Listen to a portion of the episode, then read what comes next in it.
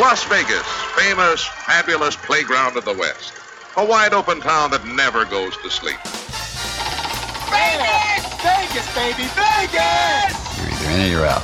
Right now. My best mates are going to Las Vegas this weekend. I'm told it's incredible. Las Vegas, here we go!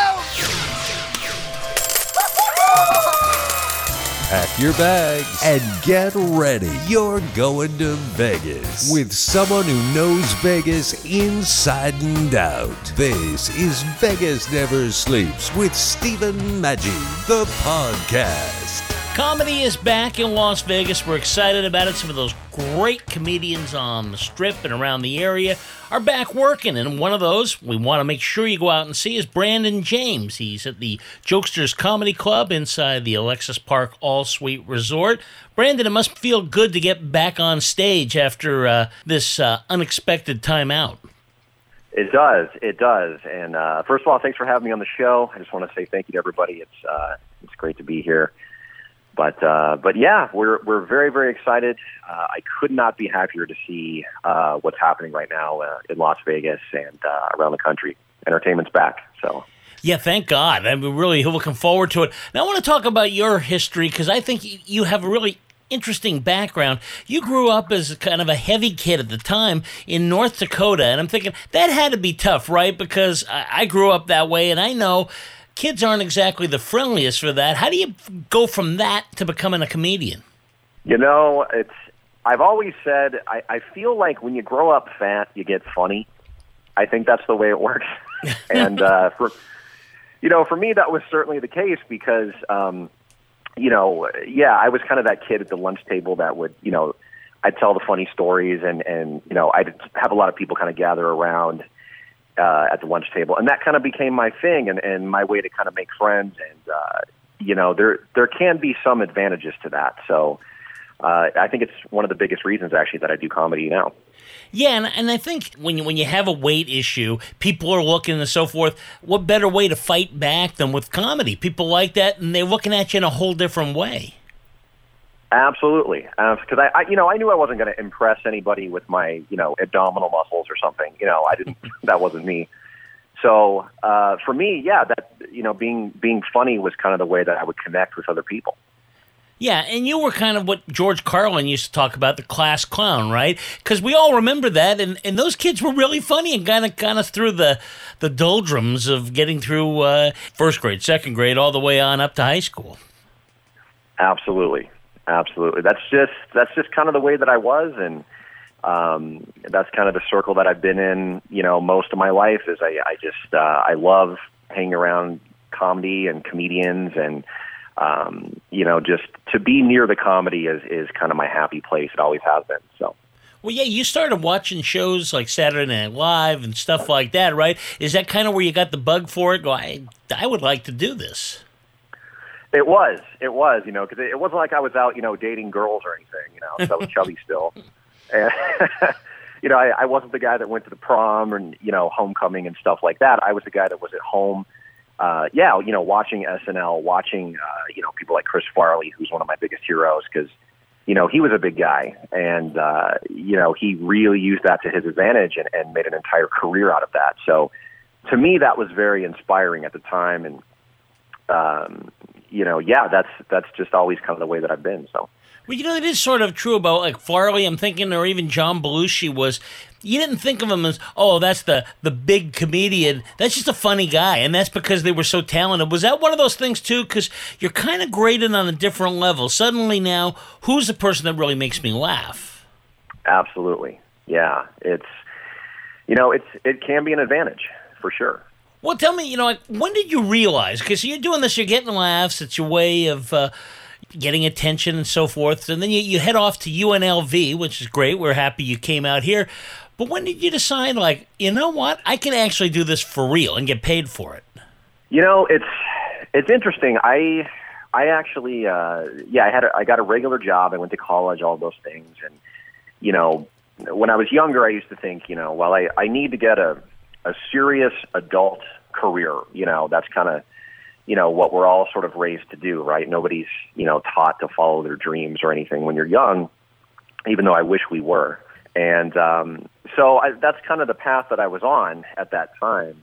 And I've always loved comedy, so I would write these jokes. I had no idea what I was ever going to do with them, if anything. I can recall so many times pulling up to work, at my normal job, and I would have an idea, and I might just, record that idea into my phone or write it down on a sketch pad or something really quick and just kind of file it away. And then I would go into my normal job, and, nobody would ever know. It was like I was almost like a secret comedian or something. And I went to graduate school, and when I was done, I was burnt out, and I just thought, you know what, I'm just going to do it. I'm just going to go for it. I don't know what's going to happen, but I got to do it. It was just this thing inside of me. It always has been, so...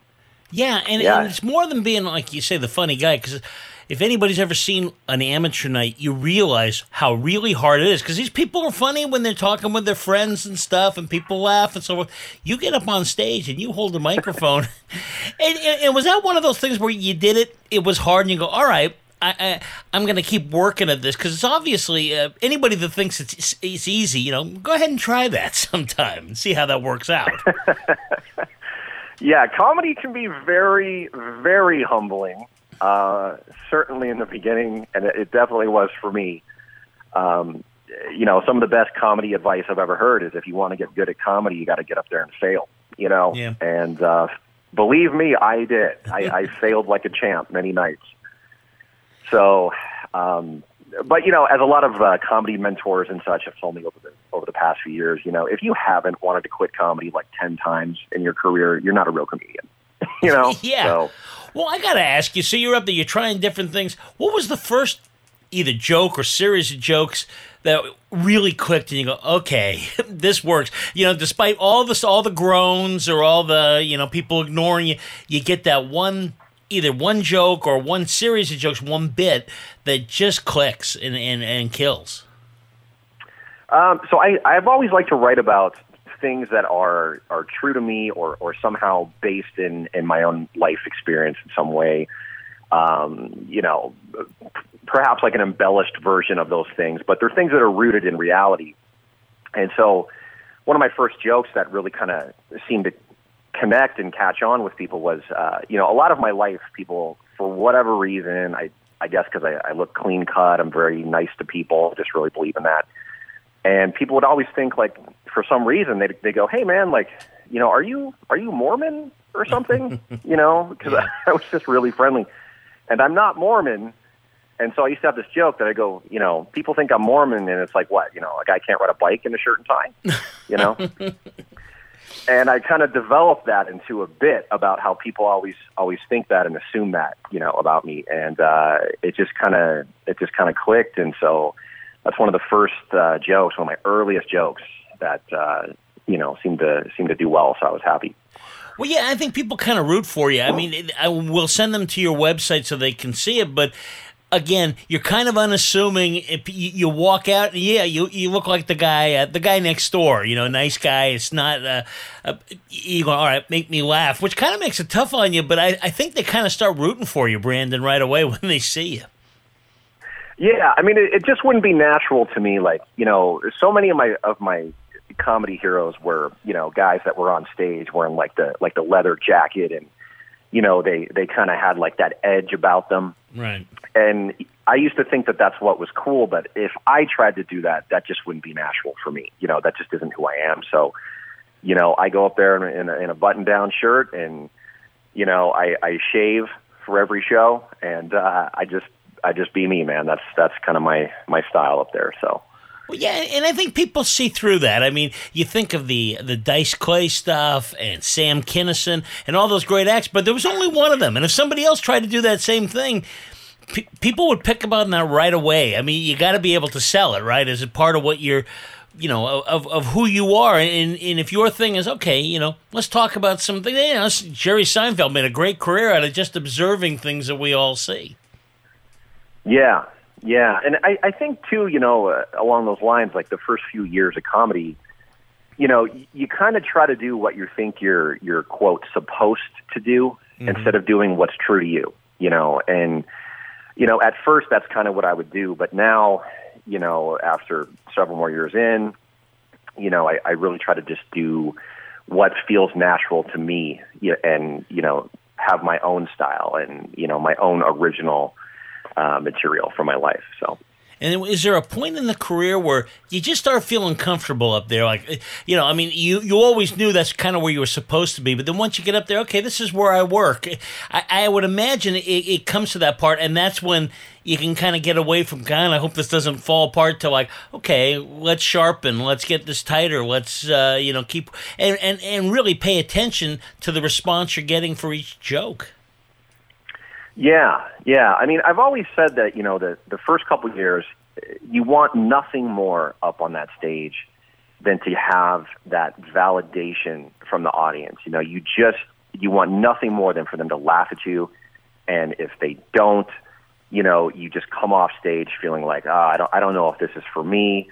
So you want to kind of prove to yourself first that, you know, you can do this, it's for you. You're capable of getting laughs, but after you stop needing that validation from the crowd, that's actually the point that I think, you know, the potential for something really interesting and original to happen up there, you know, begins, because you don't really need that validation. You've got it already. You know, you can do it. Now let's do something original and interesting. Yeah.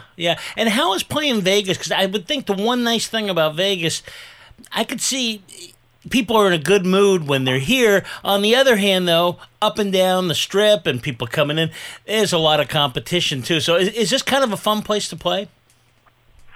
It is. And it's really unlike anywhere else in the country, because we have people from everywhere in Vegas. You know, you don't know what kind of crowd you're going to come out to every single night, every single show. You know, I work a lot here at Delirious Comedy Club, for example. Mm-hmm. We do very often, there are 3 shows a night, 6, 8, 10. And because it's Vegas, every one of those crowds, 6, 8, and 10 p.m., is all unique because there's people from anywhere and everywhere. And it's totally unique, totally different than anywhere else you play in the country. So it's an interesting thing, yeah. Now, I think that's kind of interesting. Like you say, is there a big difference between the late show and the 6 o'clock show? I mean, do you find like the later show they've been imbibing a bit, and consequently they're looking for a different type of humor, or is it pretty much the same across the board? I would say the late show, yeah, they're definitely, oftentimes anyway, especially if it's a weekend show, they're kind of ready to party at that late show. You know, second show Friday is notorious, of course, for being a little unpredictable. You're not sure if they're going to be, you know, tired from working during the week or if they're going to want to party because it's Friday night. But, yeah, I would say the earlier show, we tend to get a little bit more of a senior crowd. You know, so sometimes, you know, you want to make sure you're a little bit cleaner at those shows. But still, you know, I've had plenty of 6 p.m. shows where they were ready to party at 6 p.m. Let me tell you. Well, yeah, you know, and I've always wondered, Brandon, do you do like in football terms, do you audible up there sometimes where if you go, wow, these guys are getting into this type of humor, or they're a little bit more rowdy than I anticipated, let me pull in some of that material? Or is it pretty much everybody gets the same thing and just it hope it works? I've kind of gone to a place where I try to be a little bit of a chameleon, so I do kind of adapt based on what they seem to want that night. I mean, it's still in general, you know, it's my act. I tend to be a pretty clean comedian. That's the way I like to work. I work clean primarily, but, you know, I do keep a few different kind of jokes on the side, you know, for certain nights. If they seem to prefer a certain type of humor or something, then yeah, I might kind of go that direction. You know, there's a bachelor party in town or whatever, or that kind of thing. Oh, it happens. It happened. Oh, I'll bet. You know, it's kind of fun, too. I was looking at some of the people you played with, and you guys like Joe Rogan, who I'll bet you'd like to learn how he podcasts, because I don't know how much money he makes, but and the huge audience he has. But when I think about guys like him, Kevin Nealon, Daryl Hammond, do you like try to pick up on some stuff with them? And it must be kind of fun, too, because they're all different, and it's all different styles than you have, and you guys can play off each other. Oh, yeah. Absolutely. I mean, anytime that I play, you know, I do a show with a very, you know, famous comic or especially even if it's not a comedian that maybe is like a household name, but just has been in the business for, 30 plus years, something like that. I always hope that just a little bit of that magic, just through osmosis, being around them, kind of rubs off. And it's one of the greatest things in the world. And comics to me seem very unique in that so many comedians I've met who, were famous and were very well known, especially like at the Comedy Store, for example, in LA. A lot of times they're much more down to earth than I expected. It's a little intimidating almost to meet them sometimes at the show when they come walking in. But so many comics have famous comedians have been so kind to me and so, encouraging. And so it's a very unique and special community, the stand-up community. So yeah, and it's good to hear that. I'm glad to hear, because there is a certain camaraderie. Only they know what it's like. They've been there. They know what it's like to step up there. What you guys do is really a unique and very difficult in a way type job. People talk about it's hard to go and be a professional athlete. Well, yeah, it is. But what you do too, a lot of people would be scared to death. I know, like if my father could see what you do, he couldn't stand up for 2 seconds. He's a very confident guy, but you put a microphone in front of him, and boy, he'd fall apart. So I think we really admire what you do, and to make people laugh, it's not an easy thing. I appreciate that. So much, and I think it was Dennis Leary who actually said you would have to be borderline insane to want to get up in front of a crowd of people and not only speak to these people who are complete strangers to you, but now also try to entertain them and make them laugh. It's some nights it's not unlike going in front of a firing squad, depending on the crowd. Yeah. So, but at the same time, there is just nothing better. And I've told so many friends of mine who are not comedians this, that at the same time, there's nothing better than just making an entire room of people feel great, if only for an hour or less. And, that to me it's worth everything. It's worth the struggle. It's worth the, all the travel that can be involved. There's so many times where, in comedy, you're not always, paid that much to do the show, if at all. And in the end, it doesn't matter, because to make people feel that good, especially during difficult times, it's the best feeling in the world. So, well, yeah, and it's fun to watch that, because you can, if you've ever been to a comedy club and you see somebody who's just killing up there and is picking up, it's fun to be part of the crowd. You know when somebody's on top, and sometimes I love going to comedy shows because maybe you haven't heard of this person and you find, wow, that's some great stuff. I never would have heard it if I hadn't gone to this club. So I think people really need to go out to Jokesters. And so tell us, when are you playing out there? What nights can we find you out at Jokesters Comedy Club over at Alexis Park?